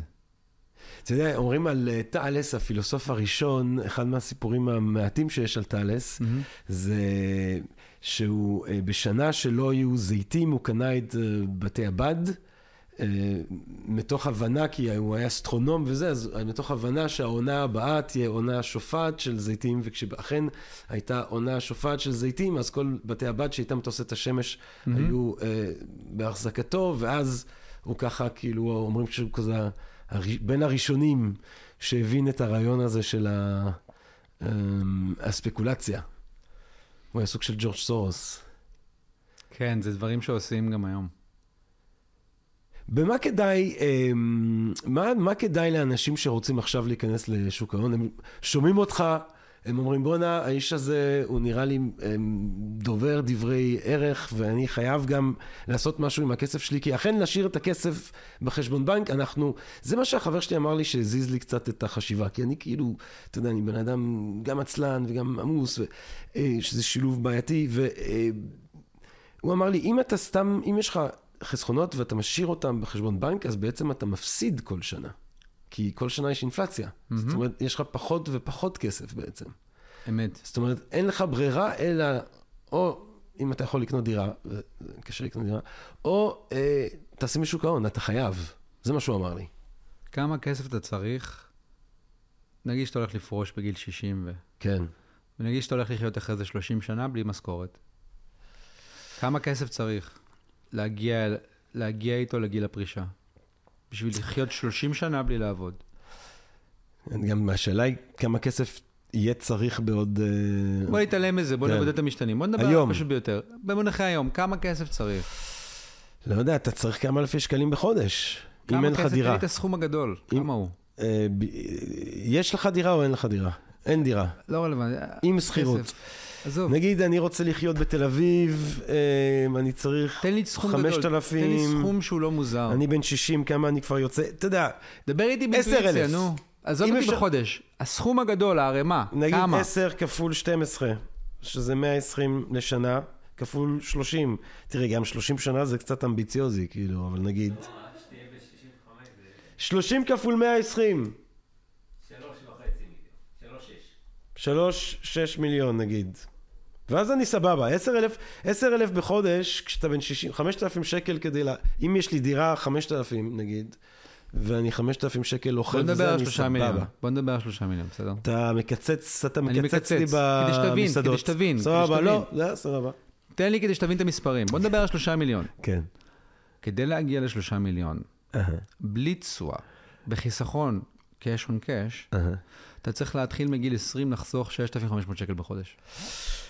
טוב, אז אנחנו נסתדר ל-5,000 שקל בחודש. תקשיב. אנחנו, גרנית, איפה אנחנו עוברים לגולן? 1,200 שקל בחודש. אם אתה לא בסיטואציה הזאת, ואתה לא, אתה חייב את שוק ההון. אני השקעתי את כל הכסף שלי אצל תובל רוזן ועשו, ו-Thinking Different. חייב את שוק ההון. אתה חייב את שוק ההון, כי שוק ההון, בהכללה, סל מניות רחב, אבל לא מדבר על מניה אחת. השוק. סל גדול של מניות. לאורך זמן ברחבי העולם, השווקים נוטים לעלות, וכל קרן הפנסיה, מה זה קרן פנסיה? זה. קרן פנסיה, לוקחים לך מהמשכורת כל חודש כסף, בכפייה, דוחפים אותו לשוק ההון על פי חוזה, משכיחים את הכסף הזה ממך, אוסרים עליך לגעת בו. במשך שנים, שנה אחרי שנה, אתה דוחף כסף לשוק ההון, ואז אתה מגלה שקרן הפנסיה עשתה לך פי 4-5 ממה שאתה שמת בעצמך. רוב הכסף שמה הוא מהרווחים של שוק ההון. אתה חייב את זה בחיים שלך. אבי שטרן, אני נכנס היום בערב לשוק ההון, היום בערב. אני שם 20,000 שקל. על מה? אני שם 20,000 שקל, היום בערב. אז ככה. הנה מה אתה לא עושה. אתה לא שם את זה על קרן הצבי, אתה לא שם את זה על מניה אחת. אתה לא שם את זה על תחום אחד. נגיד, על הבנקים. וגם לא בהכרח, אל תחשוב במונחי סכום חד פעמי, כי אני שואל את עצמי, אני סתם אמחתי סכום, אני סתם אמחתי היום. אז צריך להבין. אבל כמה עשרות אלפי שקלים, מישהו שרוצה להיכנס עם כמה עשרות אלפי שקלים. יש מינימום, אי אפשר להיכנס עם 200, נכון? אנשים חושבים לא נכון על הדברים האלה. בני האנוש מרוויחים משכורת תקופתית. כל כמה חודשים, תיאורטית אמור להצטבר כסף. המחשבה להשקיע סכום חד פעמי, כן, גם זה קיים, אבל בנוסף, כל כמה חודשים מצטבר טיפה כסף. ומה לעשות איתו, אם הוא פנוי וזמין? תחוף אותו לשוק. עכשיו, זה בעיה לשאול, מה עושים? אבל אני אגיד לך בהכללה, מה עובד במאה השנה האחרונות? סל רחב של מניות. רחב, מגוון. יש מה שנקרא, אתה מכיר את המושג שנקרא אינדקס, מדד? אינדקס, כן. אוקיי. אז יש לך כל מיני מדדים רחובים. איך קוראים לו, זה של ההייטק, זה נסדק או... נסדק 100 זה מדד. נסדק 100 זה מדד של 100 חברות הטכנולוגיה הגדולות בארצות הברית, נכון? לא, 100 חברות הטכנולוגיה הגדולות בבורסת הנסדק. כשחברה רוצה להיסחר, המניה שלה היא נרשמת באיזושהי בורסה להיסחר. כן. אז יש את בורסת הנסדק. היא בורסה כלשהי, הראשונה שהייתה ממוחשבת. אז 100 החברות הגדולות שם, פחות או הנבחרות שם, זה מדד נסדק 100. זאת אומרת שאתה משקיע במניות שהן לרוב טכנולוגיות, לרוב קאטינג אדג'. זאת אומרת שאם חברה פתאום קורסת, אז זה לא משנה, כי ה-101 נהיית חלק מה-100 והיא נופלת. אם היא קורסת זה אומר שהיא נעשתה קטנה, ואם היא קטנה אז היא נפלטת מהרשימה. אתה משקיע בעצם, אתה מהמר על השוק כולו, לא על חברה ספציפית. הנסדק הוא חברות טכנולוגיה, הוא נישה. כן. יש לך מדד שנקרא S&P 500, שהוא 500 החברות בהכללה גדולות וידועות בארצות הברית. יש לך גם מדד שזה כאילו פייסבוק, אפל, גוגל, יש איזה כזה שהוא 5 חברות. לא ספציפית מכיר מדד שהוא רק 5 חברות, אבל יש כאלה שיותר במוקדים בחברות האלה. הנסדק בזמנים מסוימים החברות שמנית היוו 50% ממנו. כן. יש לך מדד עולמי? מה זה המדד העולמי? להשקיע במדדי מניות רחבים שמשקיעים בכל העולם. MSCI יש להם מדדים, ואתה יכול לקנות מוצרים שעוקבים אחרי מדד ה-MSCI מכל מיני סוגים. VTI, עוד מדד. כאילו, VTI זה מכשיר. יש לך מכשירי השקעה שמה שהם עושים זה קונים סלים גדולים. קרן הפנסיה שלך היא כזה מכשיר השקעה. קופת גמל ההשקעה היא גם בהכללה מכשיר שהוא סל. סלי מניות גדולים ומגוונים שמכילים קצת מהכל. מגוון, גדול, מפוזר, לא רק מושקע בישראל אולי, אלא אולי גם מושקע בכל העולם, אולי מושקע גם באמריקה. והפרקטיקה של להשקיע בזה לאורך שנים, כל כמה זמן, תקופתית, בלי לבדוק, בלי לראות, ולהתמיד, כשמסתכלים לקרן פנסיה, רואים שזה עובד. זה פשוט עובד. זה מנגנון שעובד. עכשיו, יש מי שאומר, אבל מה עם מה שקרה ביפן? ביפן, הבורסה הגיעה לשיא בשנת 1990. מה קרה ב-1990 ביפן? היה שם פימפום של בועת נכסים מטורף. יכול לספר על זה לעומק האמת. יאללה. אז יפן, אחרי מלחמת העולם השנייה, מה שנקרא, אכלה פצצה, והיא נהייתה מן כלכלה, כאילו שוק חופשי וזה, אבל גם מאוד מנוהל. התרבות היפנית יצרה אישויות כאלה, קראו לזה קיירצו. הקיירצו היו מעין סוג של קרטלים כאלה, שמורכבים במגוון חברות, חברת רכב אחת, חברת ווקמנים, חברת זה ובנק. וככה חבורות של חברות נקראו קיירצו. אז יש לך את הונדה, היא בקיירצו אחד, ויש לך את מיצובישי, היא בקיירצו אחר. וצמוד אליהם בנק כלשהו. ויש סימביוזה בתוך הקיירצו, ומנהלים שם זה, ויש שם איזה מערכת יחסים פימפומית, שקונים את המניות אחד של השני, וכו' וכו' וכו'. זה רקע גדול למה שיש ביפן. ובנוסף, ביפן הממשלה מאוד מעורבת בכלכלה. היא מכתיבה לאן יוזרם כסף, היא מכתיבה אם יודפס, היא מכתיבה על הריבית. ומשהו ביפניות, זה כאילו שהוא חופשי, אבל זה מאוד מאוד לא, הוא מאוד מנועל ומאוד קרטליסטי ומאוד משפחותי. אוקיי? ויפן הייתה כוח עולה, והם העתיקו הרבה טכנולוגיות אמריקאיות, והתחילו להיות טובים בזה, ובשנות ה-80 הם נהיו ממש טובים בזה, וכל המוצרים היפנים, אנחנו מכירים, הרכבים, והמוצרי חשמל, וזה, הכל היה יפני. כן. והם התחילו להיות כוח חולה. ובין היתר, אני מדלג על כמה דברים, חברות אמריקאיות לא היו מרוצות מזה. האמריקאים לא היו מרוצים מהמצב. עכשיו, אז באו חברות אמריקאיות ודיברו עם הממשל, והממשל כינס את המדינות המפותחות, ביניהם את יפן, גרמניה, וזה מה שנקרא פלאזה אקורד, ושם דובר על החשיבות בכך שיפן צריכה לתת למטבע שלהם להתחזק מול הדולר. שהיין היפני יהיה שווה יותר ביחס לדולר. למה? כי יפן מפלצת ייצוא, והאמריקאים רוצים להיות מפלצת ייצוא. עכשיו, מה זה ייצואנית גדולה? זה מדינה שזול לקנות ממנה. אז אמריקה צריכה שהסחורה שלה תהיה זולה מספיק, צריך שהדולר יהיה חלש מול המטבע היפני, ואז האמריקאים מפעילים לחץ על היפנים, תעשו משהו בנוגע למטבע שלכם, תחזקו אותו. אז היפנים נאלצים, כי אמריקה ביקשה, לחזק את המטבע של עצמם. עכשיו, ברקע יש סיפור מטורף. זאת אומרת, כי האמריקאים ביקשו, אז הם כזה טוב, אנחנו נקטין את היכולת שלנו להיות מעצמת ייצוא. ביקשו ממך פעם אמריקאים משהו? כן. האמריקאים מבקשים נורא מנומס, תדעי לכם. אז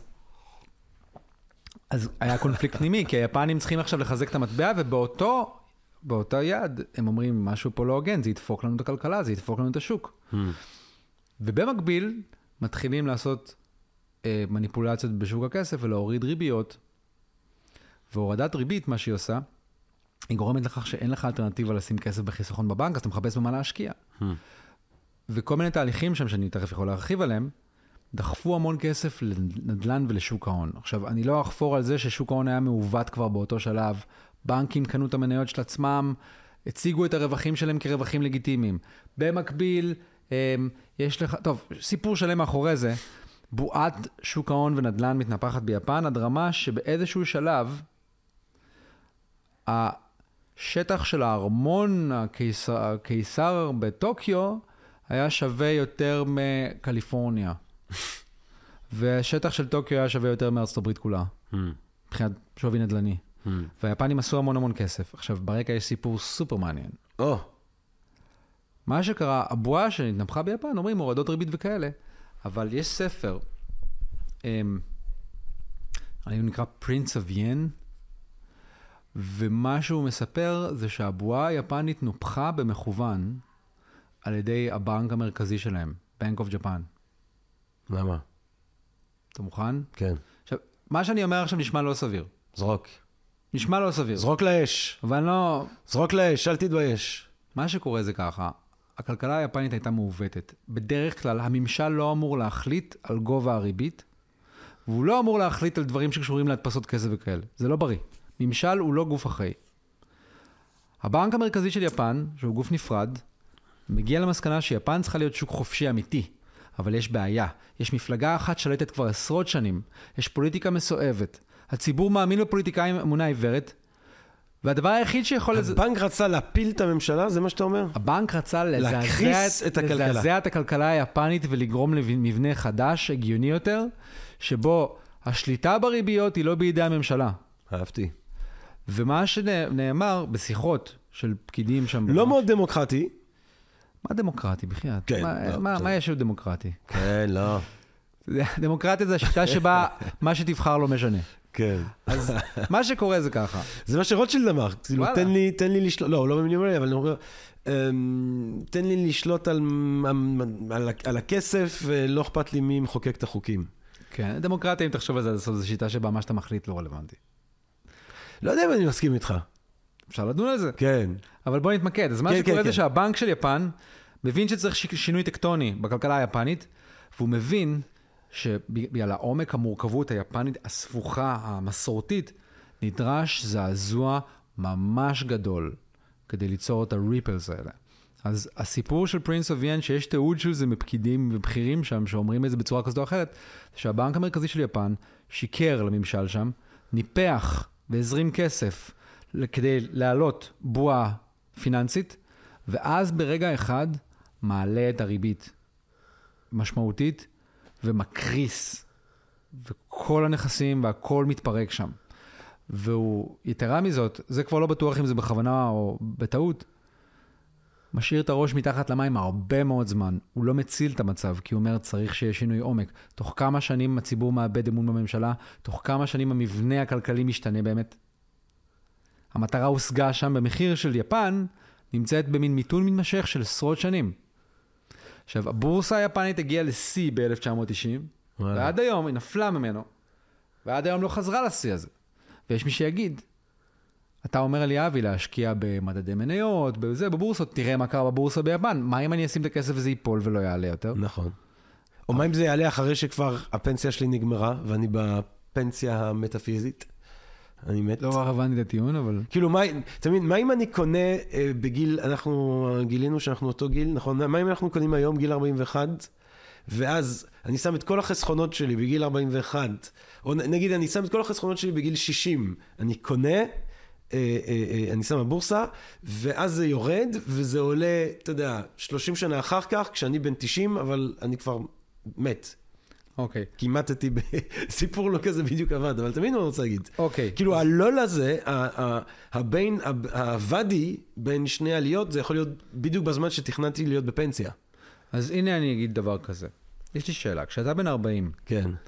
האם יש לך את כל הכסף שאי פעם הולך להיות לך באותו שלב? לא. לא. אתה הולך להרוויח עוד כסף. אני מקווה. By definition. אני תמיד אומר דבר כזה. מי זה הבן אדם הזה שיפן פגעה בו? הוא היה צריך להיות בן אדם שהיה לו בידיו כבר את כל הכסף שאי פעם היה לו, שהולך להיות לו, והוא שם אותו בדיוק בשפיץ. כן. האדם... אני ביישי, גרנית, אנחנו מכריסים את הכלכלה של יפן, כאילו, בדיוק מה שהיא נוהגת לעשות בזמנה החופשי, גרנית. עכשיו, האדם הזה לא קיים. מה שיותר נכון שקורה... לא, אבל יש אנשים שנדפקו מאוד קשה מהדבר כזה. לא, יש מי שנדפק מאוד קשה, אבל זה גם קשור לפעולות שלהם. צריך להבין משהו. אני רק אגיד את המשפט. מי שיבדוק באמת, ויחשוב על לא הפקדה חד פעמית של כל הסכום שאי פעם היה לך בשפיץ, שזה סטטיסטיקה, הסתברות לזה היא מאוד נמוכה, אלא השקעה רצופה לאורך הרבה תקופות שמנות כל פעם, כמו שאנשים עושים כשהם משקיעים בפנסיה וכאלה דברים, אם מחשבים את זה על פי השקעה במנות כל כמה זמן, לא, אתה לא נפגע כל כך. רוב, אתה כנראה מורווח. גם אם הכנסת ב-1980 וחווית את כל הירידה הגדולה, אתה עדיין מורווח. כי מי שמסתכל על מה שהיה לפני זה, היה עליות מטורפות כל הזמן הזה. אבל אם לא יוצאת את הכסף, אז מה היית מורווח בציור? אני קשה להסביר לך בתנאים האלה, אבל יש מתמטיקה נורא פשוטה שמראה את זה. שהחשש הגדול שיש לאנשים, הוא מפני סיטואציות מאוד ספציפיות שלא בטוח שהן רלוונטיות אליהם. עכשיו, האקסיומה הבסיסית שאנחנו צריכים להישען עליה, זה שלטווח ארוך מאוד של עשרות שנים, השווקים הפיננסיים עולים. זה האקסיומה הבסיסית.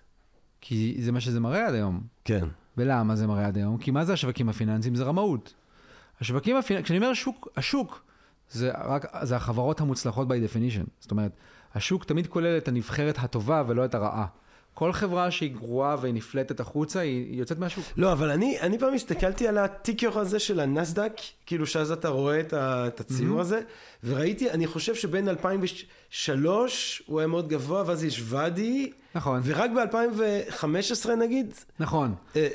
הוא שוב באותו הגובה, נכון? נכון, יש ודי. נכון, אבל, שים לב. אוקיי, עכשיו נגיד... זה רלוונטי אליך, אם אתה משקיע סכום חד פעמי, חד פעמי. לא, לא, לא, זה לא חד פעמי. שנייה, סורי שאנחנו, הנה, אנחנו נשים גם למצלמה. תראו, יש ודי, ודי, נכון, ודי. נכון. עכשיו, נגיד, אני שמתי בצד, שמתי את כל הכסף, שמתי בצד, ותכננתי לצאת לפנסיה כאן. פה אני, מוצאים אותי לפנסיה, פה.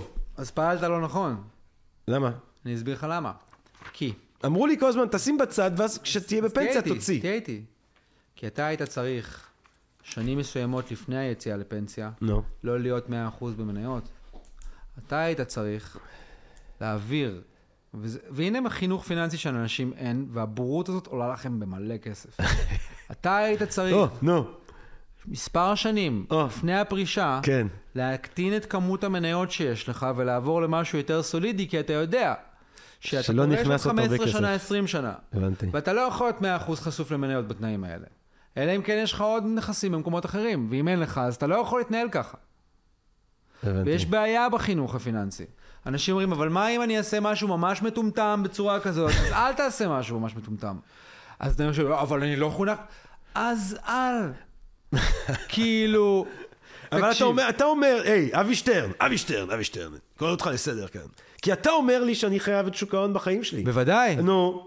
אבל אתה צריך לדעת גם איך עושים את זה. תראה, יש לך הרבה דרישות. אבל, לא ידע של מומחה. יש כמה דברים לדעת. common sense, אתה אומר. לדעת את הקשר בין תשואה לסיכון. לדעת איך מתנהגות מניות. לדעת למה לצפות. לדעת מה ההבדל בין להשקיע תקופתית ללהשקיע חד פעמית. לדעת להיות רגוע כשהשוק נופל ומזדעזע אם אתה בשוק לעשרות שנים קדימה. לדעת... שאם אתה לשנתיים משקיע, אז אתה לא יכול להיות במניות. יש קצת ידע לדעת. אני מעביר כזה קורס לקהל הרחב, שנקרא, כולם צריכים תיק השקעות. ובקורס הזה מלמדים את האוריינות הבסיסית הזאת, שלי לא היה בבית. יפה. לי לא היה בבית, ואנשים צריכים לדעת, כן, יש לדעת את זה ואת זה ואת זה ואת זה. זה לא טריוויאלי, אבל זה לא הדבר הכי מסובך בעולם. ובינינו, כל מי שאומר, אבל, אז אני אומר, אז אל תשקיע בשוק ההון, יש לך פתרון יותר טוב, תעשה מה שאתה רוצה. לא, אין שום פתרון. לא לי, כאילו לפחות. מרד, מהפכה. שינוי של השיטה הזאת מן היסוד. מה? זה הפתרון. מה? זה הפתרון. מה? חייזרים נגיד. צריך קואליציה שהיא חזקה, כי לא, תראה, אני אגיד לך משהו, אני ראיתי רעיון, איך קוראים לה, טוב, זה קצת חפירה, אבל איך קוראים לה שר הכלכלה היווני הזה, נורא כזה... סבוקו. נו, יאניס, גרנית. נכון? הוא כזה אינטלקטואל. הוא אומר... כזה ג'ידיס. ורופקיס? אני ראיתי רעיון איתו די מעניין, שהוא טוען הרי יש לו איזו טענה כזאת שאנחנו כבר לא בעצם בשיטה הקפיטליסטית. הוא הרי מלכתחילה לא סוציאליסט, והוא מלכתחילה לא קפיטליסט, אבל הוא טוען אנחנו כבר לא בשיטה הקפיטליסטית. אני זוכר שהוא ממש שני סיבות, הוא אומר שאנחנו כרגע במשהו חדש, שקוראים לו טכנו-פאודליזם. והסיבה לזה, הוא אומר, היא כפולה. מעניין מה שאתה חושב על זה. הוא אומר, א', תקן אותי אם אני טועה או אם אני לא זוכר נכון, הוא אומר, לאפל יש הון בצד של 200 מיליארד דולר, הוא אומר. מזומנים. יש להם מזומנים של 200 מיליארד דולר. לא יודע אם זה 200, אבל יש להם הרבה מזומנים. עכשיו, הוא אומר, זה דבר שהוא, לפי העקרונות של הקפיטליזם, לא הגיוני, כי הדבר ההגיוני שיקרה, זה שכמו שאתה אומר, החברות משקיעות את הכסף, נכון? וככה הכלכלה צומחת. והוא אומר, אחרי 2008, המשבר בבנקים, כתגובה לדבר הזה, הכסף להשקעה כבר לא נמצא בבנקים, הוא נמצא בעצם אצל החברות הגדולות שאמורות להשקיע אותו, אבל הן לא משקיעות אותו, הן אוגרות אותו, וחברות ענק שאוגרות כסף זה תופעה שהיא שונה מהתופעה שאנחנו היינו רגילים לה, נגיד בקפיטליזם. אם אתה חושב על מסעדות בתל אביב, באמת כל כסף שלא הולך לרווח ומשכורות וזה, מושקע במסעדה, אין להם סתם 100 מיליון שקל בצד, סתם, כן?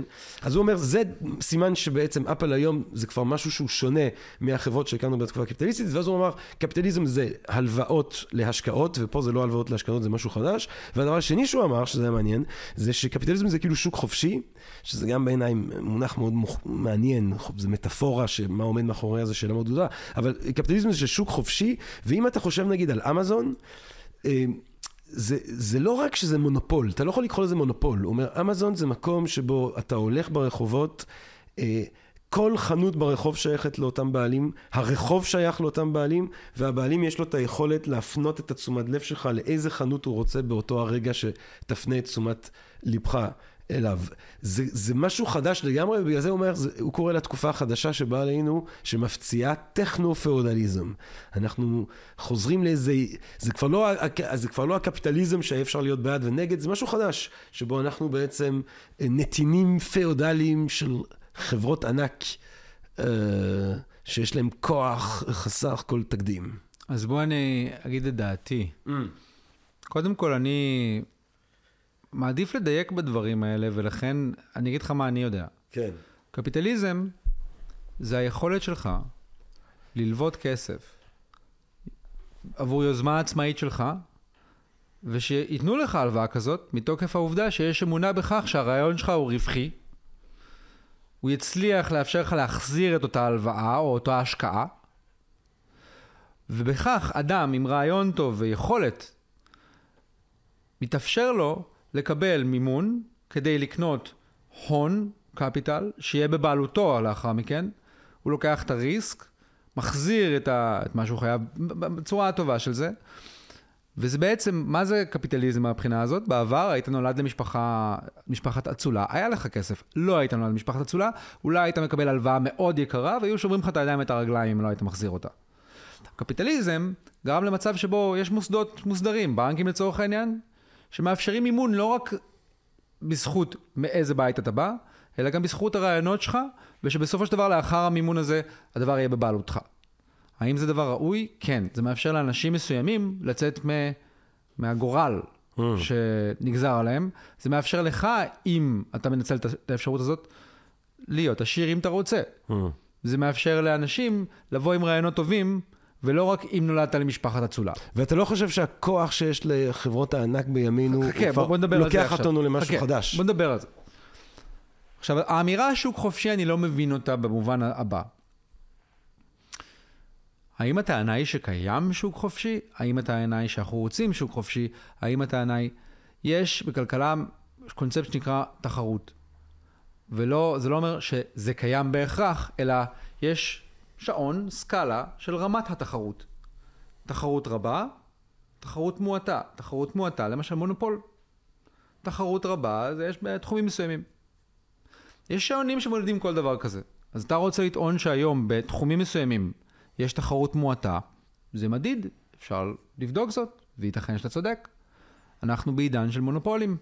מונופול גוגל, זה מונופול. זה שיש בינג, זה אף אחד לא משתמש בזה. פייסבוק, היא מעין מונופול בתחומה. הבעיה היא קשה להגדיר שהיא מונופול, כי היא תגיד, יש גם את טיק טוק, אבל בתחומה היא שולטת בדברים. האם זה קיים? כן. הכלכלה לא באה וטוענת, הכל מפואר, הכל יפה, הכל מדהים, זה, אלא, it is what it is. קפיטליזם הוא זה. האם הוא קיים? כן. האם זה דבר ראוי? תשפוט אתה לאור מה שאני תופס אותו. רמת התחרות, האם היא קבועה? לא, היא לא קבועה. היא משתנה בהתאם לתחום, לענף, ויכולה להיות יותר או פחות. האם זה טוב או רע? לפעמים זה רע.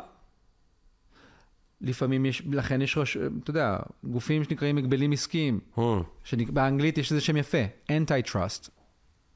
anti-trust.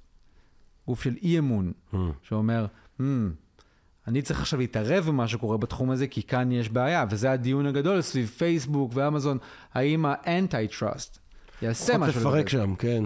אז אני אומר, קיימים כל הדברים האלה בעולם. האם, אתה יודע, אפילו בספרי הלימוד בכלכלה, לא נאמר, אנחנו צריכים לא להתערב בשוק אף פעם. בחיים לא נאמר את זה. נאמר דבר כזה. והיה, וקיים, שוק חופשי, בתחום מסוים, בתנאים מסוימים, התערבות לא נדרשת. אבל אם לא קיים שוק חופשי, או בתחום מסוים, או יש מונופוליזם, שם ייתכן ודרושה, הטיעון הוא הרבה יותר מורכב, אבל כשהוא חלחל לציבור, זה כמו, אתה יודע, טלפון שבור.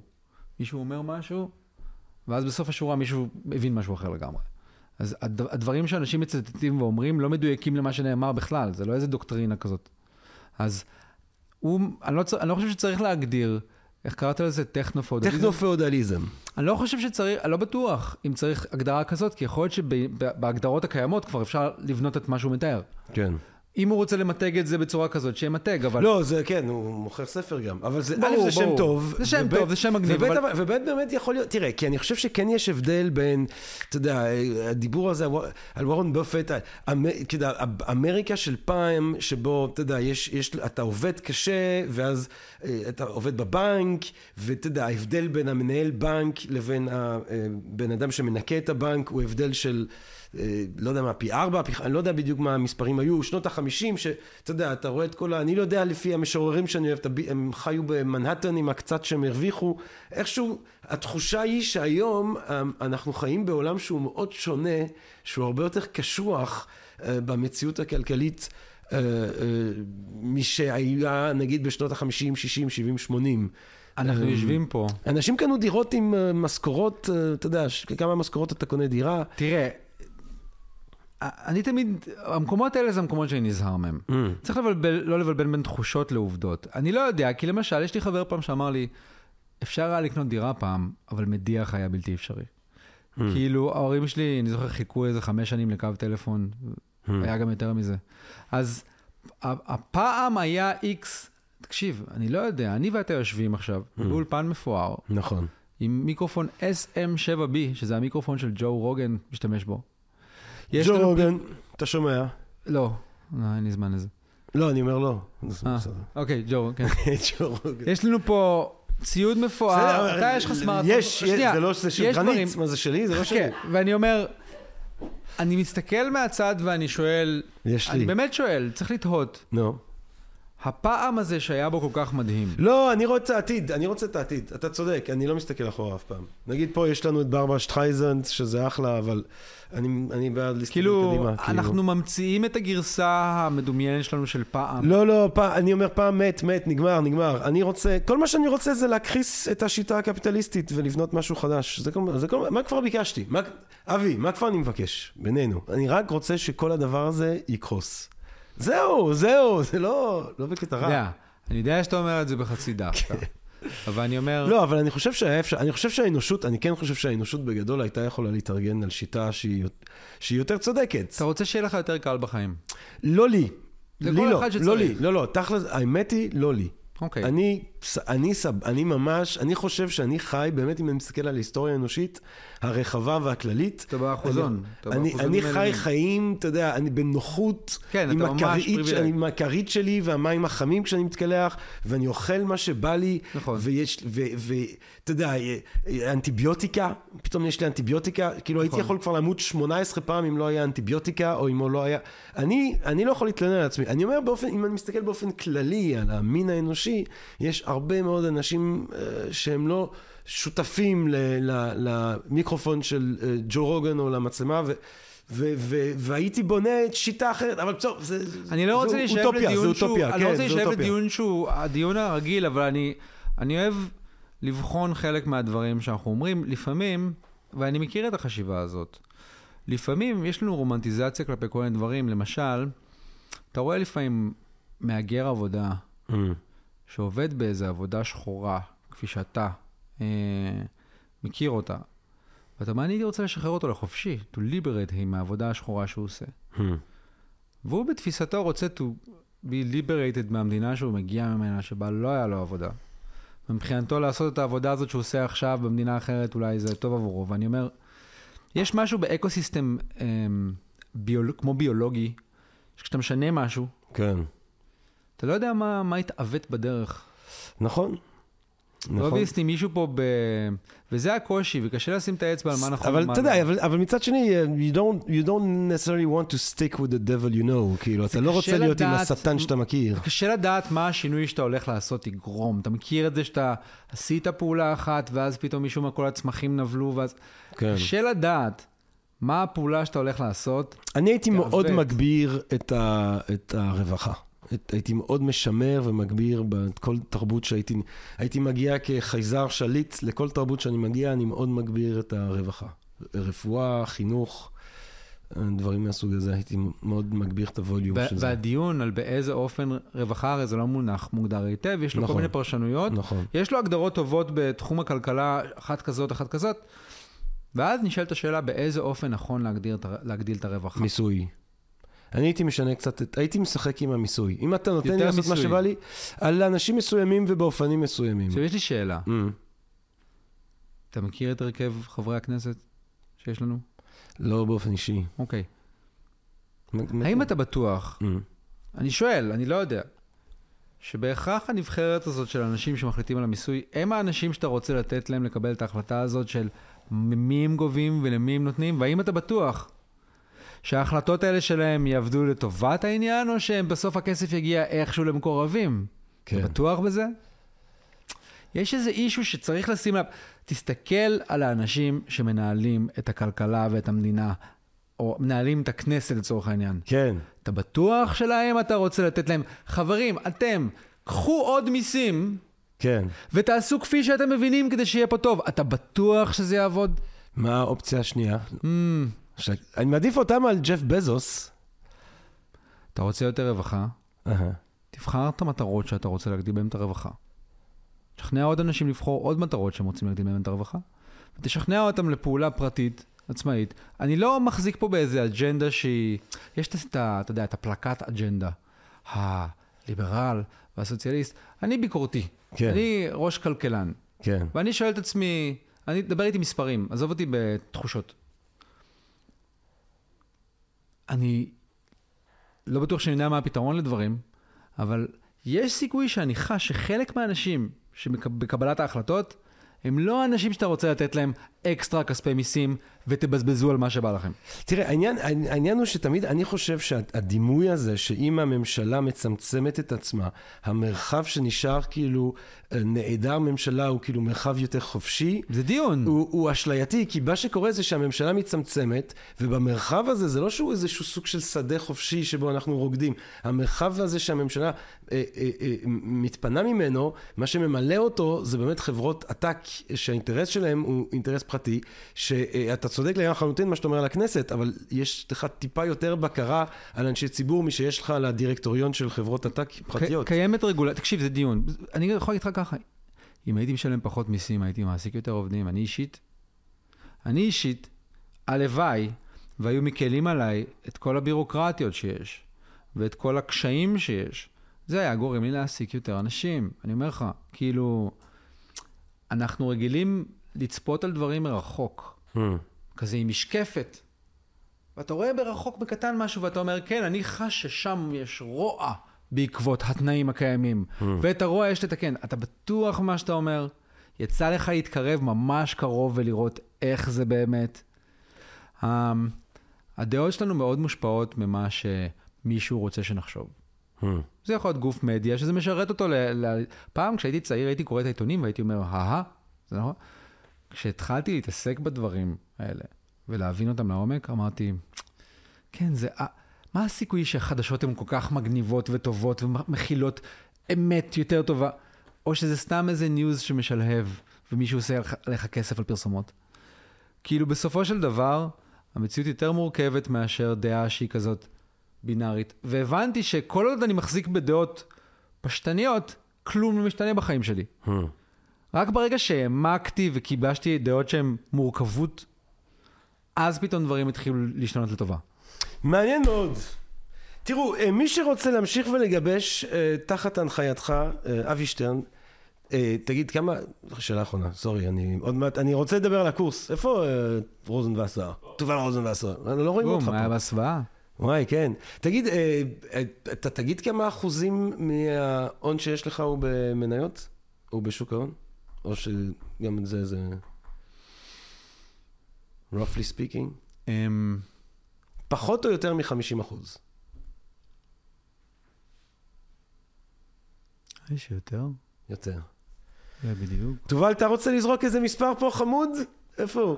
כמה, מהכסף שיש לך באחוזים, כמה זה בשוק ההון? אפס.